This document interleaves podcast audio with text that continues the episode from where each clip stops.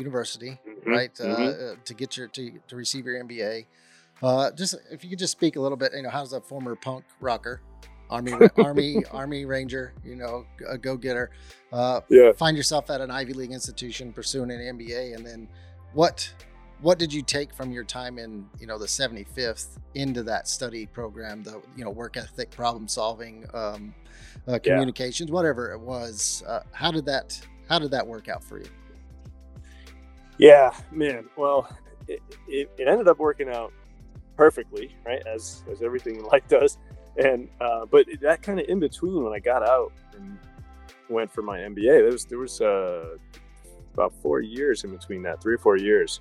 So, you know, during that time, it was very hectic. A lot of, like, we were growing a family, right? I have 3 kids by the time I started the MBA, you know, still married, I was working full time, and I was struggling with the transition, right? So physically, my body had just completely given up.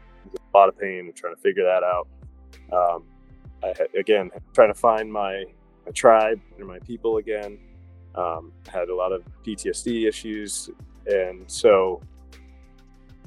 that's sort of what's swirling around. And in the meantime, I'm also feeling like disconnected from purpose. How do I reconnect to that? And I thought, well, the natural progression here is I've learned how to be a leader in Regiment. Let me go be a leader in the corporate world. And so that process began, right? And it took a while. That's why it took so long. It's because getting into an Ivy League MBA, especially, is a whole process, right? And it just takes time. So by the time I got accepted, I had put a lot of effort, a lot of energy, a lot of money into getting to that point. And I was still kind of ignoring all of this other stuff that was starting to grow, and I'm trying to bury it down, but man, I'm running out of dirt to bury it with. So, you know, I found myself at Cornell, which even to this day, I look back, oh, I'm not really sure how I did that. You know, I must've sold it pretty well. And it's kind of a theme, right? I've always looked at, like, well, what's the push thing? What's the stretch? I'm gonna at least shoot for that. Right? That's what got me into Richmond, and that's what got me into Cornell. And the whole way, I was never ready. I didn't quite feel like I belonged, right? That imposter syndrome creeping in is one of the things that I help people with a lot, right? Because we all have it. It's always there. Every time you grow, every time you stretch yourself, you're going to experience that in some form again. But I, you know, my head down, started grinding in the program, and slowly realized that, hey, I'm a really valuable member of this team for a lot of different reasons, right? I bring a lot of things to bear. And it was a really incredible experience. Welcome to the Leading with Vulnerability podcast. I'm your host, Yuma Barnett, and today my guest is Nick Devlin. Nick is a former Ranger, former punk rocker. He joined the military a little bit later in life, you know, at the ripe old age of 29, which to a lot of people isn't old, but if like, kind of like professional sports, once you get past the, you know, 28, 29, 30, you start getting old in military years, cause they're kind of like dog years. Nick, served honorably for, I think 4 years. Is that right, Nick? And then, that's right. Got out, went to school, went to an Ivy League institution, and we'll get into that and talk about that. And he's currently, you know, kind of like Chris Farley, is in a van down by the river, you know, driving across the country. And we'll talk a little bit about what he's doing now and where his path in life has taken him. But I'm gonna pass it off to Nick, let him introduce himself, and we'll get on with the conversation. Yeah, awesome. Thanks, Yuma. Yeah, it's I'm really grateful to be here. I appreciate the invitation to share, and I haven't quite found my river yet, so that's part of the exploration. I'm in the Southwest, not too many rivers here right now. That's right. So, you know, I just start out big. My big dream is to wage peace on the world and uplift humanity. So I'm a transformation coach for high impact leaders, anyone with a desire to build a legacy of meaningful impact. You know, I help them eliminate the drag and optimize every area of their life so that they can move faster and love every minute of the journey. So, you know, my motto now is that life is an adventure, But it wasn't always that way, right? So I'll start with a real brief story of 10-year-old Nick. You know, I'm over at my friend's house and we're playing G.I. Joes, and his mom came over, and you know, she was kind of anti-military, you know, and she was like, "Well, why don't we call them adventurers instead of soldiers?" You know, a 10-year-old boy, I was like, "What? That doesn't make any sense, right?" So, and so, you know, fast forward to me just growing up and getting into life. You know, I went sort of the typical route. I went to college, got an engineering degree. You know, after that, I went to work. It was like, you know, if this, then that, right? Every step led to the next thing. Well, I got my degree. I may as well go get a job. But I really wasn't thrilled with any of these big decisions I was making, right? And just kind of going through the motions. And so, you know, this chain of events just started to unfold. And I finally found myself after a few years out of college, like really uninspired, you know, looking for like something that was more meaningful. And I had always wanted to join the military. I come from a sort of a family of military. My grandfather was in World War II, 1st Marine Division. And I always admired that, you know, part of my family history. And so had always wanted to join the military. Well, for whatever reason, it didn't happen until much later in life. And during that time between, you know, 17, when I thought I was going to join originally, to 29, I was just kind of drifting, right? And I didn't really have a bigger vision for my life. And I kept choosing safety, right? Safety, security, control. I realize now that I kind of had this pattern underlying everything that was the world is unsafe, right? So it meant I had to be really smart. I had to be tough. I had to play it safe. And in doing that, what I recognize now is that I was sacrificing my authenticity, right? My deeper desires, my uniqueness, and my happiness. And so, you know, all of this was starting to unfold in my life. And I ended up joining the military at 29. Loved it, right? It was everything that I had hoped for. You know, I was looking for big challenge, looking to really test myself. Also kind of looking for somebody to just tell me what to do and I'll go do it, right? I'll go execute. Because I had been so lost for so long. And, you know, I wanted to be around the best of the best. So I just at that time, I saw Ranger Regiment. It's like, that's my target. And, you know, so this was all well and good, right? I had finally found something. Then I got out, and we'll dive more into this, but it's just kind of the highlight reel, right? When I got out, I was immediately disconnected again from purpose, from, you know, a high performance tribe, or, you know, and I went back into this like directionless kind of going through the motions. So I thought, well, maybe I'll get my MBA. Went and got that. That again was sort of this if this then that kind of pattern. I got into the corporate world. Well, 6 months in the corporate world, totally hit a wall, burnt out, marriage on the rocks, physically in terrible shape, you know, mentally in terrible shape. And the big aha at that moment was that I had never had a grander vision for my life. All right. So, you know, the saying is, if you have no destination in mind, any road will get you there. And what that had created for me for most of my life was this massive sense of anxiety. It's very distracting, right? Not having this grander vision. And so I knew at that moment that I had to shift my approach.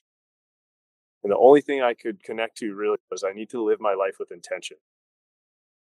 So that's like the biggest thing, you know, if this whole podcast cuts out, yeah.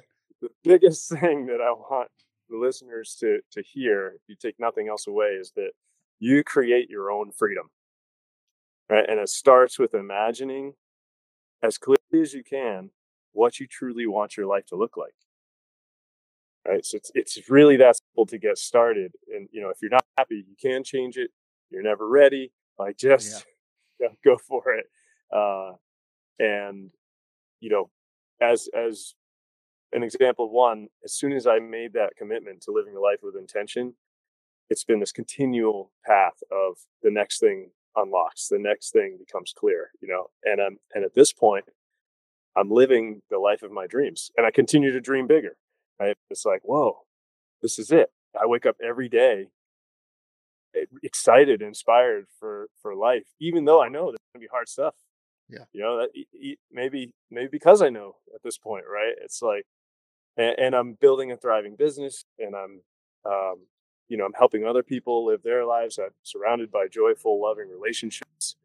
I'm traveling, I'm adventuring, you know, it's incredible. So, and, you know, I also, as a result of that difficult time, eventually my marriage did fall apart. So, you know, I'm not living this like idyllic, perfect life, or at least what I would have imagined would have been an idyllic and perfect life.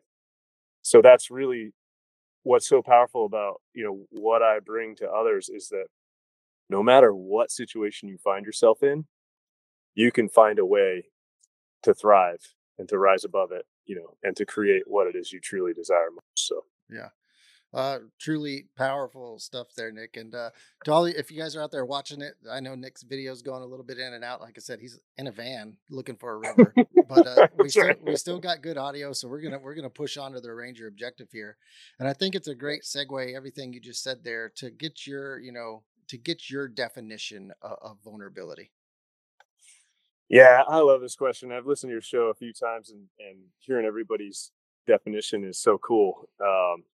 It was really mind opening. So, you know, I actually looked up the definition. That's my engineering brain, right? That's what I did. That's what I did. What's the collective understanding of this? And so, you know, it's really, the short version is it's exposure to the possibility of being harmed, right? And I think, yeah, that feels about right. You know, it's, and what I'm most interested in is like, what's the experience of vulnerability for most of us? And I think that there's something really powerful here, because to the degree that you're willing to live your life to the fullest is the degree that you're exposed to risk. Right.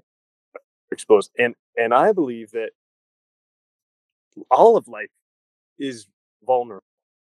There's really no, like, you know, if you play it safe, you're in the comfort zone. It's not actually safe. There's no guarantees, no matter, you know, how you're moving through this life. And what I have found is that actually the more that I expose myself to risk, the more vulnerable I get, the more reward that I reap, right? The more that I learn, the more rich this experience of life becomes. And you know, so that's one way that I look at it, is like, how am I living my life? Am I putting myself out there? And in so doing, you know, there is risk.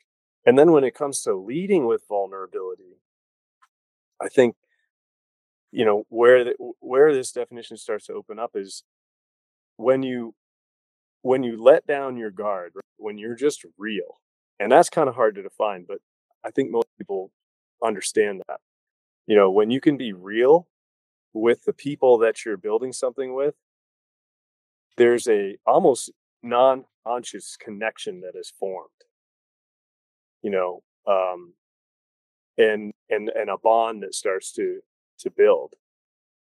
That is really what it's all about in business, in life, in love, right? Yeah. So yeah, I think that's my thoughts on vulnerability. I think that's a great take and definition of vulnerability.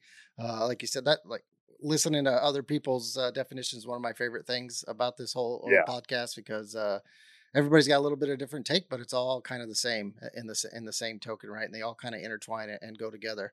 So let's go back a little bit to the 29-year-old, right? What led you to the military, and then, you know, inside of that to the 75th Ranger Regiment? What was it about that drew you into both of those organizations? Yeah. Well, you know, I've always been a high achiever, so that's, you know, for better or worse. Like I said, you know, I had this deep admiration and respect for my grandfather, who had served in the Pacific Theater, World War II. You know, my dad had a couple of buddies that were in Vietnam, and had an uncle that had been in Korea. And so there was a lot of this sort of military flair and culture and stories that I had grown up around.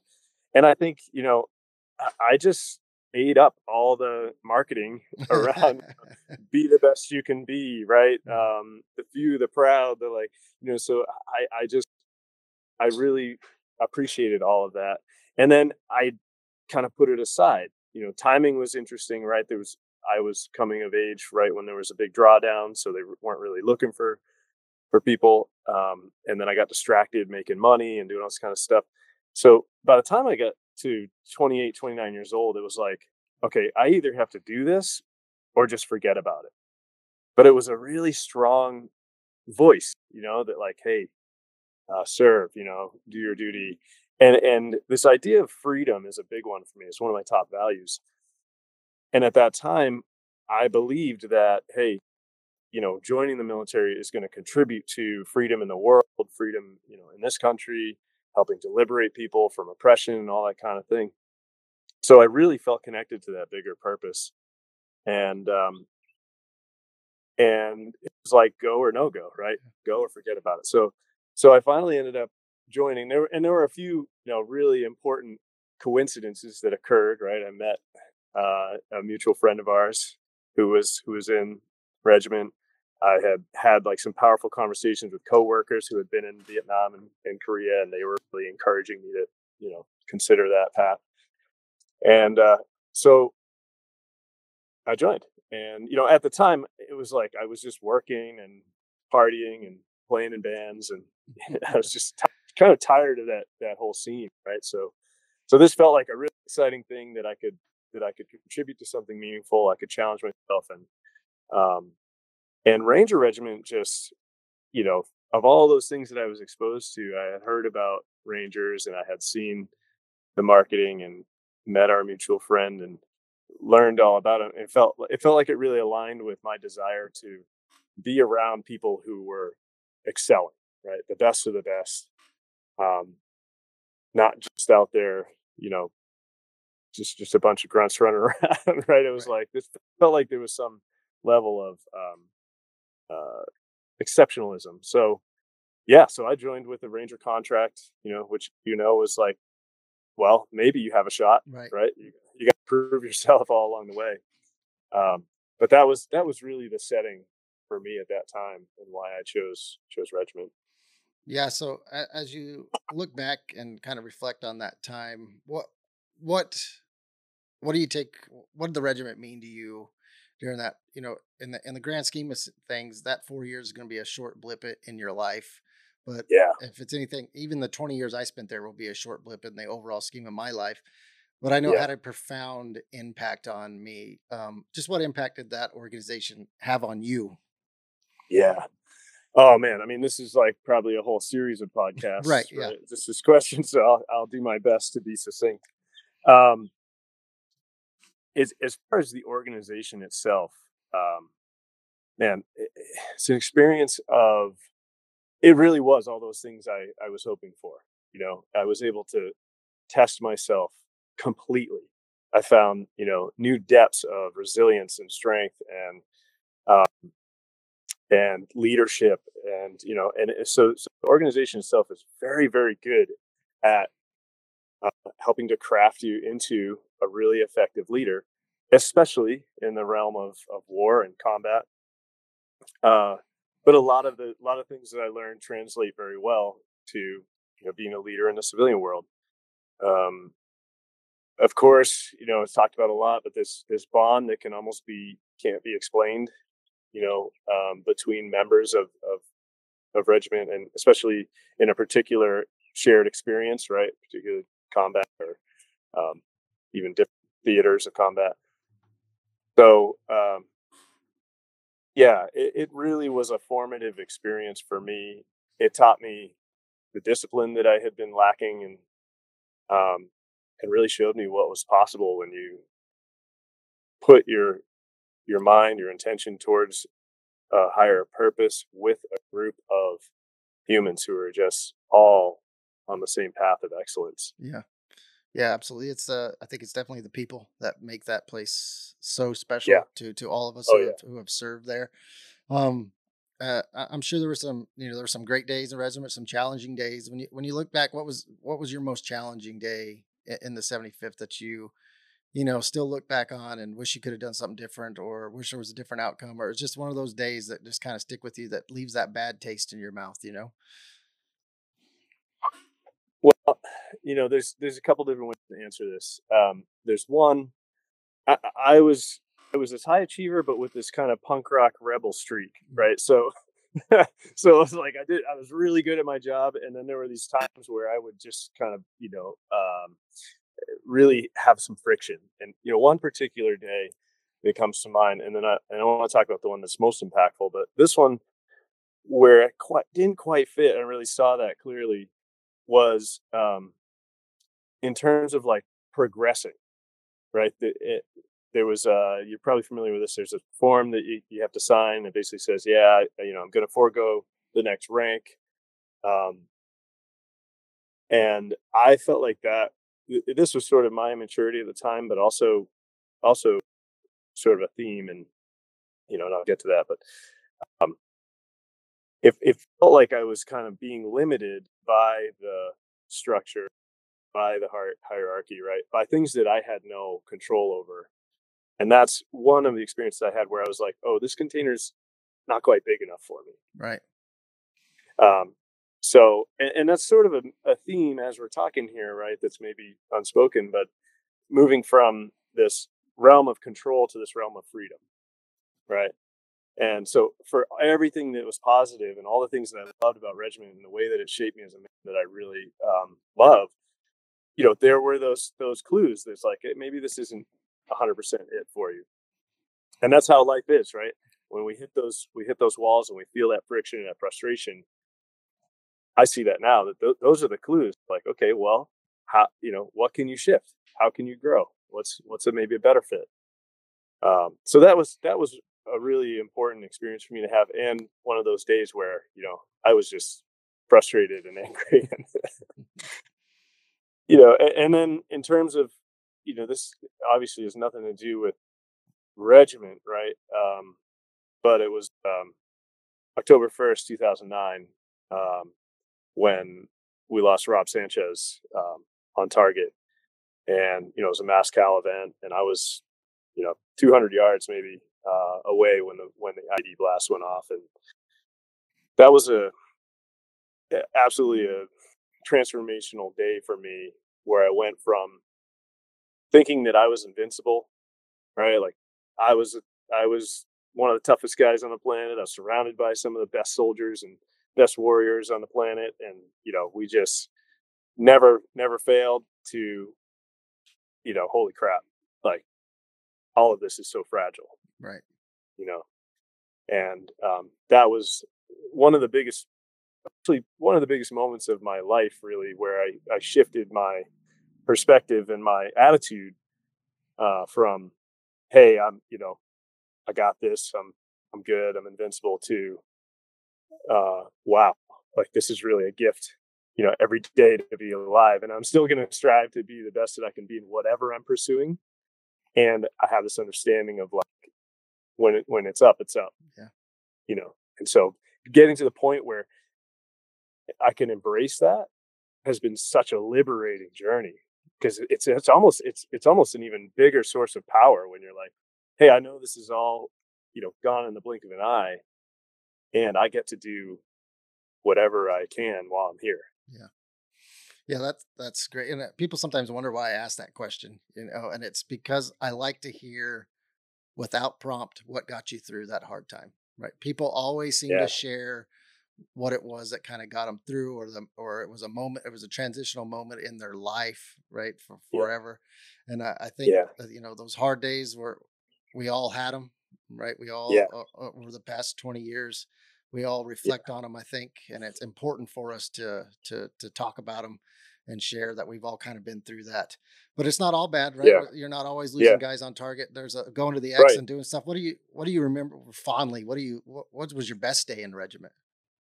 Oh man. Okay. So I love this. I want to come back to it. I just want to put a fine point on what you just said is like, that's really important, right? So your worst day can be one of your greatest gifts, right? That takes some doing to extract that, but it's easier than you think with, you know, with the right kind of guidance. So, you know, that has become one of my greatest gifts and strengths, and, you know, from that day. But to get back to your, oh man, some of the best times in regiment. I'm trying to mentally sort through them in my mind.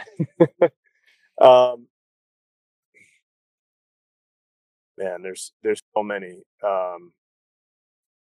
Being deployed, you know, the guys say this, and I know a lot of people maybe struggle to understand this, but being deployed was absolutely the best time in general in regiment, right? Because you've trained so hard, you've worked so hard, you sacrifice so much to be at the point where you're doing what you're here to do, and then you're doing it, right? And everything just kind of like fades away. You've got this singular focus, and it's easier, right? There's less distractions. You're just there to do what you're there to do, and then when you're not on mission, you know, you're going to the gym, you're spending time with your buddies, you're resting, you're it's just a very simple way of life, and it's so aligned with the purpose and the bigger meaning. Yeah. It's awesome. You know, and then even training, you know, some of those days when back, maybe at the moment they don't feel like the best time, but looking back, you're like, man, it was so cool, just like, you know, hanging out, camping in the woods, shooting guns, yeah. and being together with some outstanding humans. Yeah, I think. I mean, I don't think I know. You hit the nail on the head there. It's not. It's when you're in some of that stuff, like a team live fire in August on Fort Stewart, and it's 112 with the heat index. It's not fun at the time, right? There's fun. Yeah. There's fun moments during it, but it hurts. But if I could go right now and lead a team live fire right now, I'd go do it in a heartbeat. Because 100%. I know now, looking back, just how special every moment was. The Ranger Ball night, just the time in the barracks around those people. I tell we all heard it. You know, stop and smell the roses. We're terrible at it, I think, as A-typers, and that's what I tell most young guys now is like, just enjoy the time that you're there. Yeah. Find the joy in every moment, because it's there. You just kind of have to hunt for it. But it's definitely a special place. But ultimately, you decided, you know, you left the military. I was curious what kind of led to that decision. I think you spoke about it a little bit. You were just getting too big for that box potentially. Do you ever regret that decision? Do you look back on it? How did your transition go initially, and then how do you reflect on it?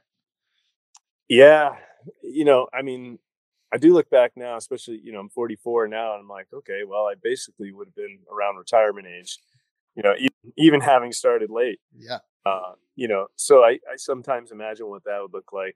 And I think I would probably be a lot more broken physically. So you would be. I can attest to that for sure. Yeah. So, yeah, when I got out, what was happening was I had just had my first child. So, you know, that was sort of the juxtaposition was, okay, I love what I do. And I had some really cool opportunities coming up, you know, to move over to different sections in regiment. And I just gotten promoted. And so it was like, okay, I see this path over here. And it's exciting. And it includes being away from my family a lot, you know, and it includes some pretty high risk factors, you know, because by now I had recognized that I'm not invincible, right? And so I knew I had the fallback of my degree, of my engineering career. And the biggest thing that made the decision for me was I wanted to be around to see my son grow up, and not just grow up broadly, but like be there for the moments. You know, and I saw a lot of guys that had family, and you know, they were struggling because they would go away and then come back, especially with really young kids. It was almost like they had to reintroduce themselves again to the kids. And I just thought that doesn't feel right for me. So, so ultimately made the decision and chose to be around for the family and that adventure. Yeah. So that adventure, I mean, it led you to Cornell University, right? To get to receive your MBA. Just if you could just speak a little bit, you know, how's a former punk rocker, Army Ranger, you know, a go-getter, find yourself at an Ivy League institution pursuing an MBA, and then What did you take from your time in, you know, the 75th into that study program, the, you know, work ethic, problem solving, communications, whatever it was? How did that work out for you?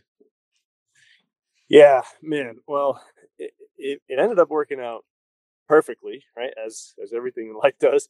And, but that kind of in between when I got out and went for my MBA, there was about 4 years in between that, 3 or 4 years. So, you know, during that time, it was very hectic. A lot of, like, we were growing a family, right? I have 3 kids by the time I started the MBA. You know, still married, I was working full time, and I was struggling with the transition, right? So physically, my body had just completely given up. There was a lot of pain. I'm trying to figure that out. I trying to find my tribe and my people again. I had a lot of PTSD issues, and that's sort of what's swirling around. And in the meantime, I'm also feeling like disconnected from purpose. How do I reconnect to that? And I thought, well, the natural progression here is I've learned how to be a leader in regiment. Let me go be a leader in the corporate world.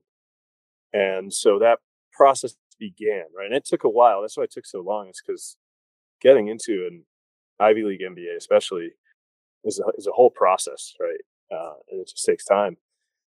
So by the time I got accepted, I had put a lot of effort, a lot of energy, a lot of money into getting to that point. And I was still kind of ignoring all of this other stuff that was starting to grow, and I'm trying to bury it down, but man, I'm running out of dirt to bury it with.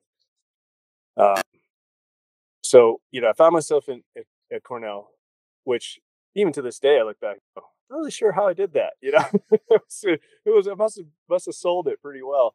And it's kind of a theme, right? I've always looked at, like, well, what's the thing? What's the stretch? I'm going to at least shoot for that. Right. That's what got me into regiment, and that's what got me into Cornell. And the whole way, I was never ready. I didn't quite feel like I belonged, right? That imposter syndrome creeping in is one of the things that I help people with a lot, right? Because we all have it. It's always there. Every time you grow, every time you stretch yourself, you're going to experience that in some form again. But I, you know, my head down, started grinding in the program, and slowly realized that, hey, I'm a really valuable member of this team for a lot of different reasons, right? I bring a lot of things to bear. And it was a really incredible experience.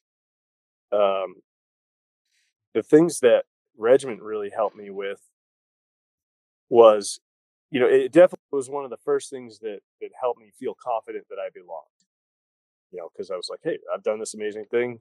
Pretty, you know, maybe 4 other people in this whole program have done something similar. So I felt like, okay, that gives me a reason to stand here with some of these, frankly, like business titans, right? I mean, these were like vice presidents, CEOs, you know, they had founded companies. And so that gave me sort of a sense of belonging. And then, yeah, in terms of work ethic, you know, problem solving, communication, it was all valuable from regiment to bring that. Like, you know, there were times when in that program, it was an executive MBA program, so it was full time on the side. Right. Makes sense. Yeah. Right. Like, so I could work full time and I could go to this MBA full time. The program itself was the same length as the full time on campus MBA. So we had a lot of work to do all the time. And there were sessions where you're just like grinding it out, you know, and it's late night and you got deadlines coming. But the whole time it's like, yeah, but nobody's getting shot at, right? Nobody's going to die here. Probably, hopefully. So we'll just get through it, you know, and being able to look at those things tactically and be able to strategize and understand, hey, what's the most important thing for us to do? Having that kind of, you know, that pace model, which I think it's talked about a lot on this show, of like, hey, our primary objective is to knock this out of the park, you know, have this thing that's really valuable that who knows what we could actually turn it into. And as you go down the line, right, alternate, contingency, emergency, it's like emergency is D's get degrees. Right. So, and I had a really cool moment with one of our professors when we first started out. He was like, look, you guys are here. You're all superstars. You know, it's Cornell, it's this and that. And he goes, but the truth is, success isn't getting on the honor roll. Success isn't being, you know, the summa cum laude or whatever. Success is you make it through this program and you're still married and you know, everybody still has a good relationship. You're healthy, right? It's like, make sure you're staying focused on what really matters here. Right, right. Yeah, that's awesome. It's kind of like the Ranger School thing. At the end of the day, it doesn't matter how many times you recycled. It's still the Ranger tab is still the 63-cent piece of material that you pick up. So I get it. 100%. And we spoke before we did the podcast, and we talked a little bit about you entering the corporate world. And there's things that come along with an MBA. I think is probably like the cape of expectation, right? You're supposed to go into the corporate world and be successful and climb the corporate ladder and be a CEO, a COO, operations manager. Yep. But you know, I think sometimes a lot of people I've talked to, the corporate world doesn't meet their expectation. It's a lot dirtier and ugly, and just not a place where a lot of high performers where we came from with morals and integrity and values, there's a lot of just places in the corporate world that don't meet that expectation of ours. And I think you had kind of that experience. I just like you to share your kind of your experience as you moved, you know, farther into the corporate world after your MBA. Yeah. Yeah, absolutely, man. It's it was definitely a case of mismatched expectations. You know, have the vision of myself as like, okay, now I'm this accomplished, accredited leader, and I'm going to come in and I'm going to make a difference. And, you know, and it was like, first of all, I was placed at a level that I thought, whoa, man, really? You know, this is where you see me as being able to, you know, have this kind of impact. So that was the first mismatched expectation. Then as I got into it, it was like, having the expectation that it was going to be anything like the high performance group that I was in, with the degree of friendships, connection, meaning, you know, excitement, was a terrible idea. It's not that, right? It's the corporate machine exists for largely to create profit for shareholders, you know, to maybe execute on certain tasks or produce certain products or services. But at the end of the day, it's largely, there are some exceptions, but it's largely missing that deeper purpose. It's missing that true focus on people, right? The way that regiment is.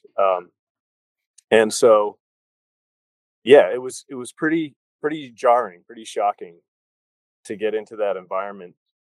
And, you know, one thing they do require is a lot of effort and a lot of work, right? So it's very easy to get into this rat race, this hamster wheel effect of like putting in a lot of work, putting in a lot of effort, and sort of misplacing or displacing what you're really after, right? Which is that connection and that meaning, that sense of adventure and thrill. So yeah, it very quickly drained my energy, my excitement. It felt like, oh man, now I'm just kind of doing the same thing I was doing before in a slightly different role. And I've just sunk a lot of time, energy, and money into getting here. So, you know, so I think a lot of people get into that and they go, well, let me just get the next promotion. You know, then I'll be able to make a difference. Oh, let me just, you know, I'll just keep pushing. And in order to do that, I got to sacrifice a lot of life energy to get there and sacrifice time with my family. And, you know, in my experience and the people that I've talked to and my own experience, that's a trap. Yeah. Doesn't usually lead anywhere. Very, very good. Yeah, I think you're right. You know, a lot of people that we know, when you leave the military, you think you're going to gain all this time, right? That the military took a lot of time from you with training events, and it took time and deployments, and took time from your family. But then we've all seen it where that person, that high performer, goes into the corporate world, and they're actually, takes more time from them, right? It's right. They're spending more hours at the office than they've ever spent. They're bringing work home with them. And at the end of the day, I know from my own experience, it's worse for my family when I'm around, but not present. Yeah. Right. Than it was when I was deployed and not there at all. Right. So, right. With that in mind, if somebody, you know, they're out there, there's a lot of former 75th, a lot of soft guys and gals in general that are out there doing really well in high level education, MBA programs, executive leadership programs. What advice would you give them as they're heading into a corporate type environment, or just, even if it's not corporate, even if they're just starting their own thing, what's something that they, you know, that they should watch out for, do it when they're, before they make that leap into that field? Man, yeah. So there's so many things and so many like pitfalls and tips that I'd love to share. And if anyone wants to connect and just kind of riff on that, I'm always happy to do that. The biggest thing is just don't expect to get, you know, the experience that you had in regiment or in any soft or, you know, related field. Don't expect to get that from corporate. And this is not a discussion about bashing corporate, right? There's a lot of good things about corporate. There's a lot of great organizations out there doing great things. It's just in general, that model can be really tricky to navigate. So, you know, the couple things I would say. One is absolutely consider entrepreneurship. Absolutely consider that, because I guarantee that you're well positioned for that. And so if there's any desire to do that, explore that, see if that's possible for you. The biggest thing, whether you're going into corporate or entrepreneurship, is get very clear on the life that you want. That's the biggest thing that I would tell anyone, but especially in this particular situation, just get really clear on what you want and keep that top of mind. Keep building that, keep referring to that, because it's very easy to fall into this, you know, kind of rat race, workaholic, overperformance trap when you don't have that vision of how you want your life to be. So yeah, I agree. And, you know, I think it's about expectations, right? And like you said, we're not sitting here bashing the corporates. There's a lot, the corporate, they do a lot of things. They make all of this equipment that's sitting on my desk right now, enabling me and you to have this conversation, right? That's right. But I think sometimes that people only look at the sexy side, and a lot of times that's ones and zeros at the end of an offer letter. Just like the regiment. Awesome. We're talking about a lot of great stuff, a lot of great times we spent there, but we're not talking about the ammo details on Saturday morning and, you know, those early years when we had to CQ for the CQ shift on Thanksgiving Day or having to burn poop, overseas because the facilities aren't working. I think, you know, the biggest thing when I tell people, and I want your opinion on it, is you need to sit down, you need to write out your values. What are your values? What are that company's or organization's values? Are they practicing those values, and do they align with yours?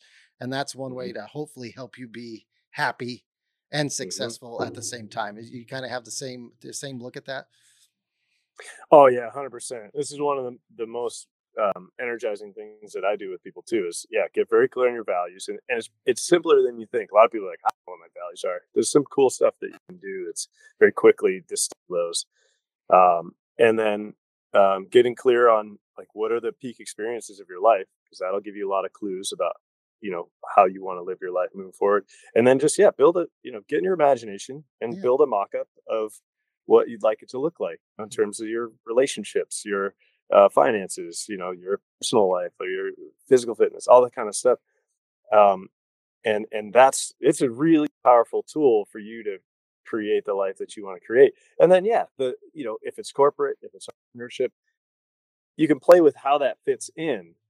But the biggest piece of advice is do it that way rather than like, okay, I'll get the job and then I'll fit my life into it.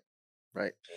I agree. So, to move forward a little bit. So you're a big advocate for mental health, and you said the word that we all, or the acronym we all hate, the PTSD.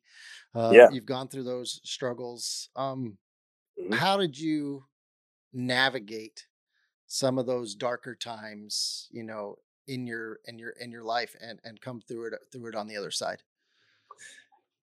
Yeah, it's, it's going on over 10 years. So I got out, and in that time, there's been a lot of ups and downs. I found myself with suicidal ideation a couple times when life got really challenging. And I've been to therapy. So this, I feel like I've experienced pretty much the breadth of ups and downs, put it that way.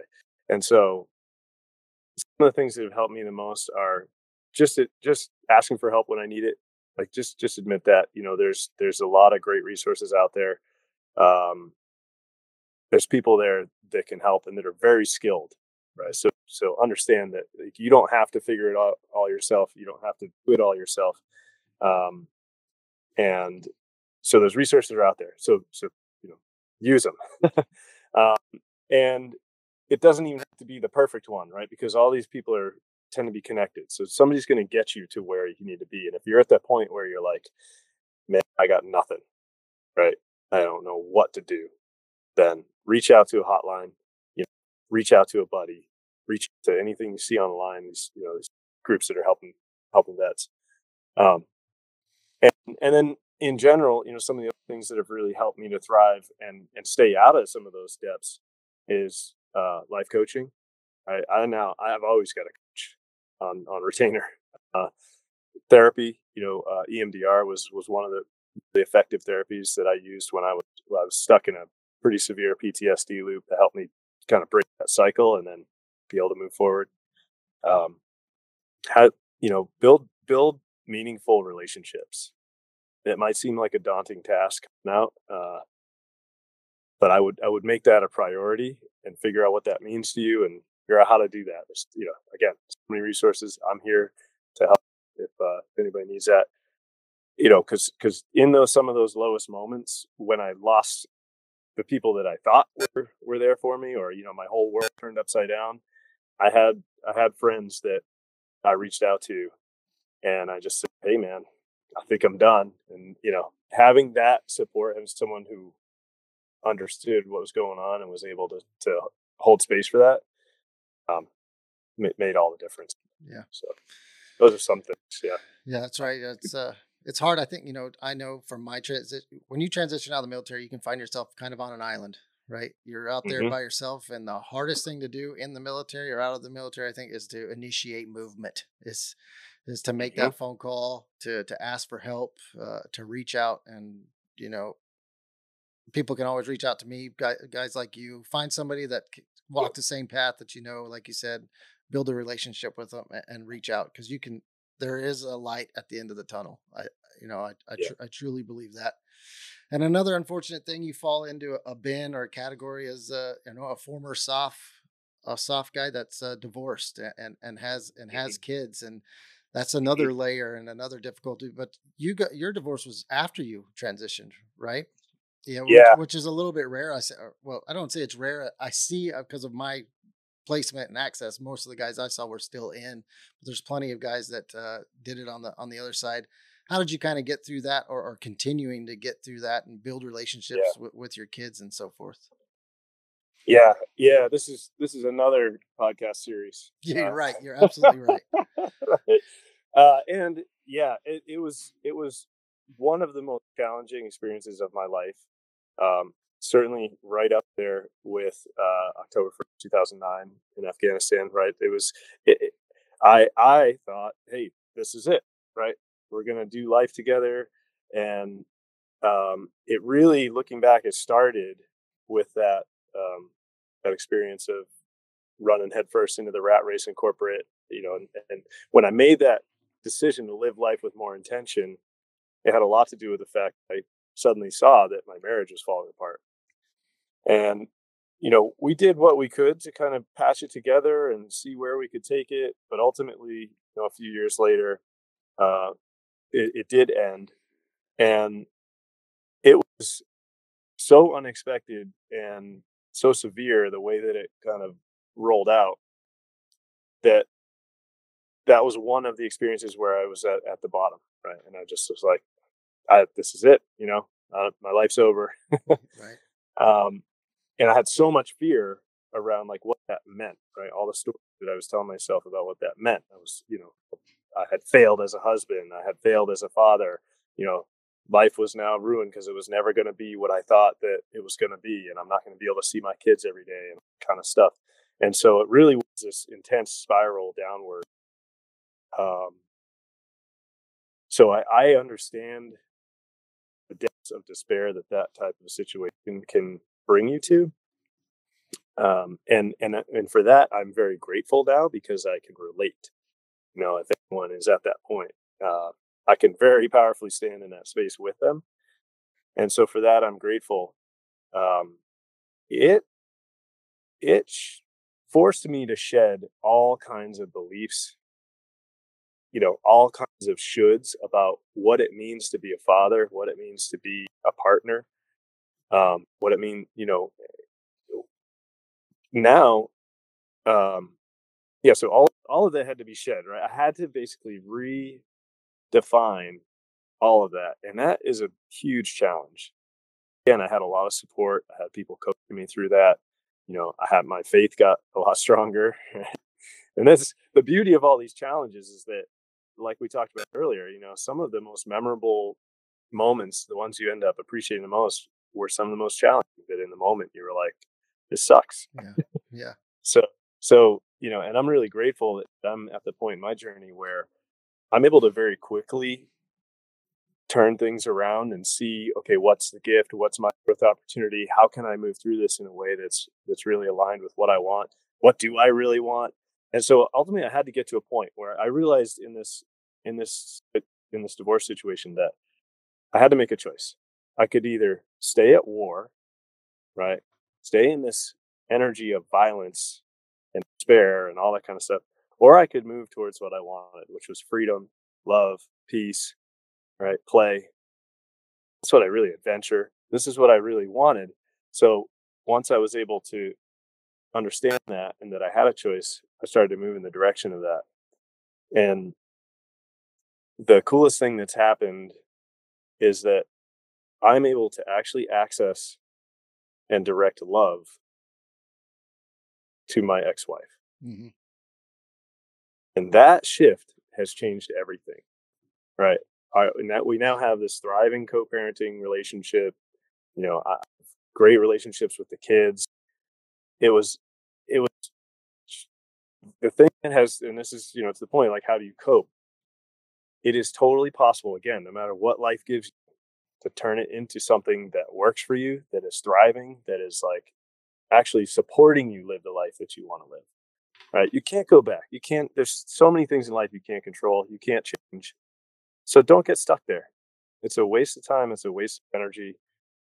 You know, as soon as you can, pull yourself up out of that victimhood and into something more empowering. And, you know, so I was able to actually access that, be in that energy of love. And it looks different. That's just the reality. It looks different than what I expected it was going to look like. And I'm continuing to find ways to connect with the kids. And we're, you know, because we're in this loving co-parenting relationship, there's so many other creative possibilities that we see, you know, for visiting, for vacationing, for, you know, creating a thriving environment for the kids, which is ultimately the goal, right? We're still in business. You know, we're still in business. If we didn't have kids, it'd probably be a totally different thing. We'd probably still be really healthy to, you know, get to that point of love and forgiveness. And with kids, especially, super important. We need to be as high performance of a team as we can be to create the most abundant, thriving environment for the kids. Yeah. And it's just, we just got to get creative because it's different. And a lot of, you know, this hasn't really been created before in this way. Right. Not a lot of examples of that. Right. So, if I look at you, you know, on paper, you know, you got a lot of education, right? Ivy League, MBA, successful in soft, successful on the other side. But you spoke a few times about how important coaching and mentorship is. And some people would be like, why does this person need a coach or need a mentor? I'm a huge advocate for mentorship, you know, in all phases of your life and coaching. What is that kind of, why is it important? Yeah, I will never not have a coach, right? Or a mentor. Or yeah, I totally agree with you. I like to have multiple perspectives, you know, and I'm willing to invest significant amounts of my own earnings to have that, because it creates a different experience of life, right? Somebody else is an expert. Somebody else has experience. Somebody else knows how to move through this and how to guide others through it, right? That's the important thing. And when you find somebody who's a good fit with you, personality-wise, energetically, you know, vision-wise, that kind of stuff, you can move so much more effectively, so much quicker towards your goals, you know, towards your dream life. When those difficult things happen, you've got a partner, you know, somebody who really cares, who's unbiased, other than maybe being biased for your success, right? Right. Who's going to help you look at that and help you just, you know, see the different angles and see the different approaches, and support you and celebrate you along the way. And I just can't imagine living life in isolation. I can't imagine trying to do it all myself now. And a lot of people are doing that, right? So it's just been so powerful to see what's possible when you have that skilled guide or mentor. Yeah. You know, you don't have to do it yourself. And especially if you've got like really big dreams, right? You really want to create something amazing. You really want to have an impact. You want to leave a legacy. It's like, don't try to go that alone. Right. It's, you know, it's going to be a really big challenge and big burden. Yes. And a lot of people just get burnt out and stuck because they're trying to do it all themselves. So yeah, I agree. Well, as we kind of bring it around and land the plane here on this podcast and this, I think, you know, very amazing conversation. It's been great. What are you doing now? I know I got it in quotations here, living with intention, right? Well, yeah. Why are you driving across the country in a van? Or just like, what's life got for you now? What are you up to nowadays? Yeah, I love this. We're coming full circle to the van down by the river, right? Right. This has been a dream that's been taking shape for a number of years. And, you know, once I got clear, and this was a few years ago, I got clear on my values, right? Freedom, adventure, peace, love, play, right? Those are my guiding light, really, for what I'm doing. And so living with intention means, okay, is this decision aligned with those values, right? Is this opportunity aligned with that? And I've had a lot of different opportunities, right? Things that might pull me off course in all realms of my life, right? All environments of my life. And it's been really helpful because I'm committed to living with intention, because I know what those guiding values are. When I feel myself getting pulled too far off, I go, oh, okay, I get it, right? Something's not aligned. I don't think this is it. And so it's been really helpful to move very quickly to creating this incredible life for myself. And again, it's not perfect, but living with intention just means like, yeah, making those decisions related to those values, and getting better and better at knowing what it feels like, right? We've got some incredible technology in this human body, and most of us are only using, you know, 10 to 20% of it. But, you know, one of the most powerful things that we can do is develop our intuition, right? Develop our sense of what is my body telling me? You know, what does this feel like? Does this feel right? People talk about heart, gut, you know, it's all interchangeable. So living a life with intention for me means like making those choices that are aligned.